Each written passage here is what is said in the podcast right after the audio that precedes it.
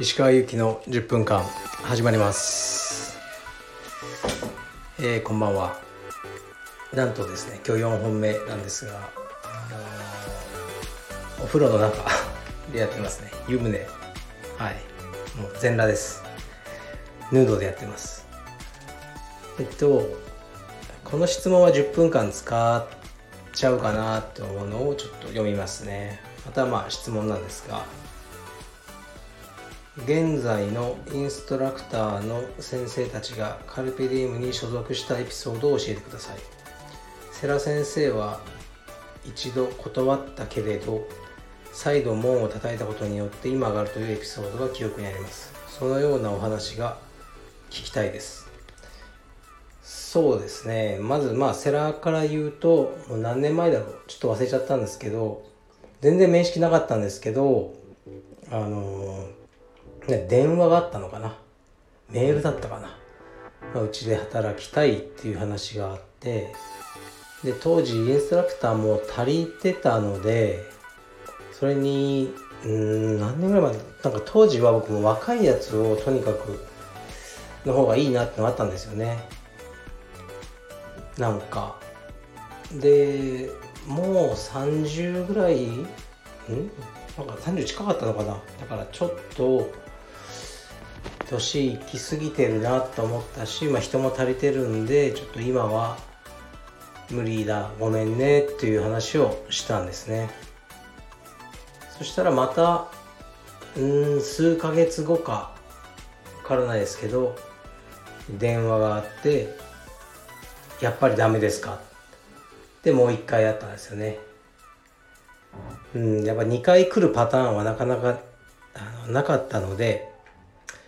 うんじゃあもういいよおいで。って言ったんですよね。そう。そしたらなんかね電話の向こうでちょっと泣いてたんですよねセラ君が。はい。でも普段はもう全く感情がないあの男なんでいまだにあの印象に残ってますね。でもこっち来て、えー完全にいい先生になって頑張ってくれてるし、まあ、グラップリングとかで結果も、ね、相当プロの試合とかで出したんじゃないかな名前を売ったんじゃないかなと思います。ねこれからも頑張ってほしいですね。岡崎はまたメールが来てなんかアメリカに当時彼が行ってもういなかったのかな。でなんか種子島なんかちょっと沖永良部島かなんかでじゃがいもを掘る、うん、仕事をしてますみたいな。なんだこいつと思ったんですけどその時まあ人足りてなかったんでまあいいよって言って来たら本当にちっちゃなバッグ一つで来てですね。でまあ完全に無名だったしでもスパーを僕いきなり知ってあなんか強っすごい強いでびっくりした。のをあの覚えてますね。であいつそうあの岡崎の場合は最初バイトをしてましたね。させてましたね。はい。もう給料とかほとんど上げてなかったんであのえっとレストラン知り合いの方がやってらっしゃるレストランでウェイターやってましたね。岡崎は本当人当たりがいいんでそのレストランでもすごい気に入られて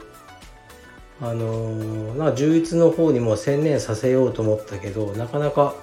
そのレスランの人がもう岡崎君いないと困るみたいになってましたね。で鈴木はもう白帯からずっとカルペディウム青山生え抜きですね。なかなかないタイプです。でもう一人最近インストラクターになったジェイソンはもう僕より年上だからちょっと異質なんですけどね。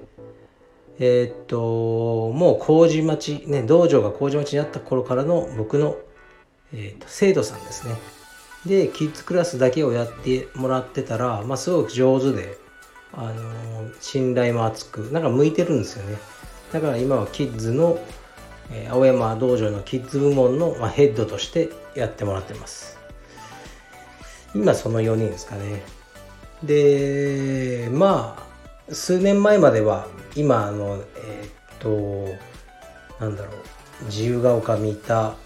あ広尾とかのスタッフとかもね全部関わってたんで結構ね思い出はもういくらでもありますけどね。とトーマスとか青帯で結構弱かったし。うん。でまあカルペディエムでよく言われるのがこの遺跡。問題ですよね。問題というか、まあ、東京にあって地方で強い子は東京に来たいっていうのがあるんですよね。でその時にもういくつもないじゃないですか道場も。だからカルペディエムに行こうっていう子が多くていろいろ連絡が来たりするんですけどこれまあせっかくの機会だからまあここで言いたいのは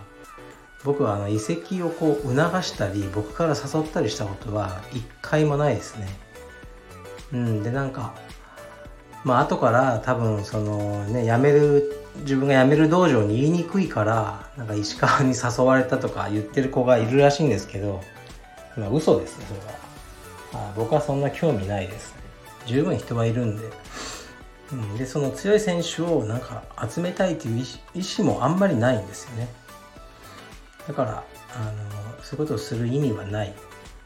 と思ってますね。でやっぱりあの柔術、ね、だけであの食べていくスタッフをっての僕かなり言い続けてきたんですよね。で無理して頑張ってきて今東京とかでも多分1,000人の、あのバイトしないで1,000人でやってるスタッフって増えてるんじゃないですかねうち以外でも。うんまあ、少なからずうちの影響があるんじゃないかと僕は勝手に自負してます。まあ、勝手にするなと思われるかもしれないですけどただもしそれがまあ事実だったらいいことだったなと思います。あの格闘技の徒弟制度ってちょっと奇妙なんですよね。あのまあいっぱいこうねただで使って OK みたいなところも結構あってただで勉強できるんだから逆にありがたいと思えみたいなのはあるんですけどね。でまあ似てるのがこのファッション業界とかも例えばカメラマンとかうんとスタイリストさんとかももう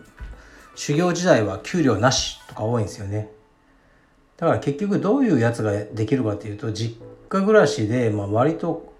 まあ家がお金があるとか、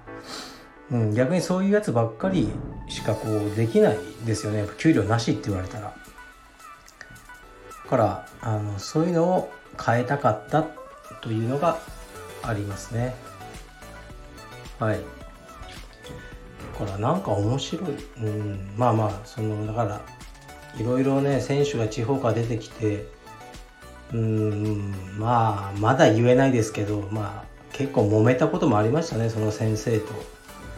いろいろ。やっぱ皆さんねもちろんあのその先生も可愛いじゃないですか生徒が。やっぱ東京に行っちゃう辞めて行っちゃうってのが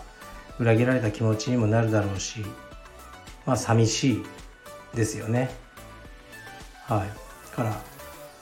あのもう本当気持ちもわかるんですけどね。でもまあ本人に任せたいですね。でまあ逆にハイサムとかね、カルペディエムでずっとやってたけど今アメリカのねアセンブリーにあの行ってですね。アセンブリーのオーナーとも話しましたけどあの、まあ、彼は本当にあの、まあ、ハリ様はねカルペディエムという名前であの試合出たいとか言ってくれてたんですけど僕はねそれは違うんじゃないって言ってアセンブリーに行ったらアセンブリーでいいでしょうって言ってでアセンブリーのオーナーもあのその理解してくれたことをすごく寛大な理解をありがとうって言ってくださったのであの僕もすごくハッピーです。でハイサムはもうカルベディームではないですが、ね、彼の試合とかはこれからも見続けるしあのそうですねあの背負ってる背中のパッチのね道場名は違くても僕の中ではまあ可愛いあのなんですかねカルベディウムの息子の一人だと思ってます。はい。だからあのー、まあ本当今スタッフもすごいいっぱいいるんですけど全員いろんなストーリーがあってでみんなそれなりに真剣に考えてうちに来ることを決断したと思うのであのまあ大事にはしてるつもりですけどねはいそのねうん。なんかうちで働いたことをあのねあの時間の無駄だったなとか将来人生の中で思われたくないのであの充実で体制するかどうか抜きとしてあの時間良かったなと思ってほしいなとは思ってます。はい。以上です。お風呂から放送しました。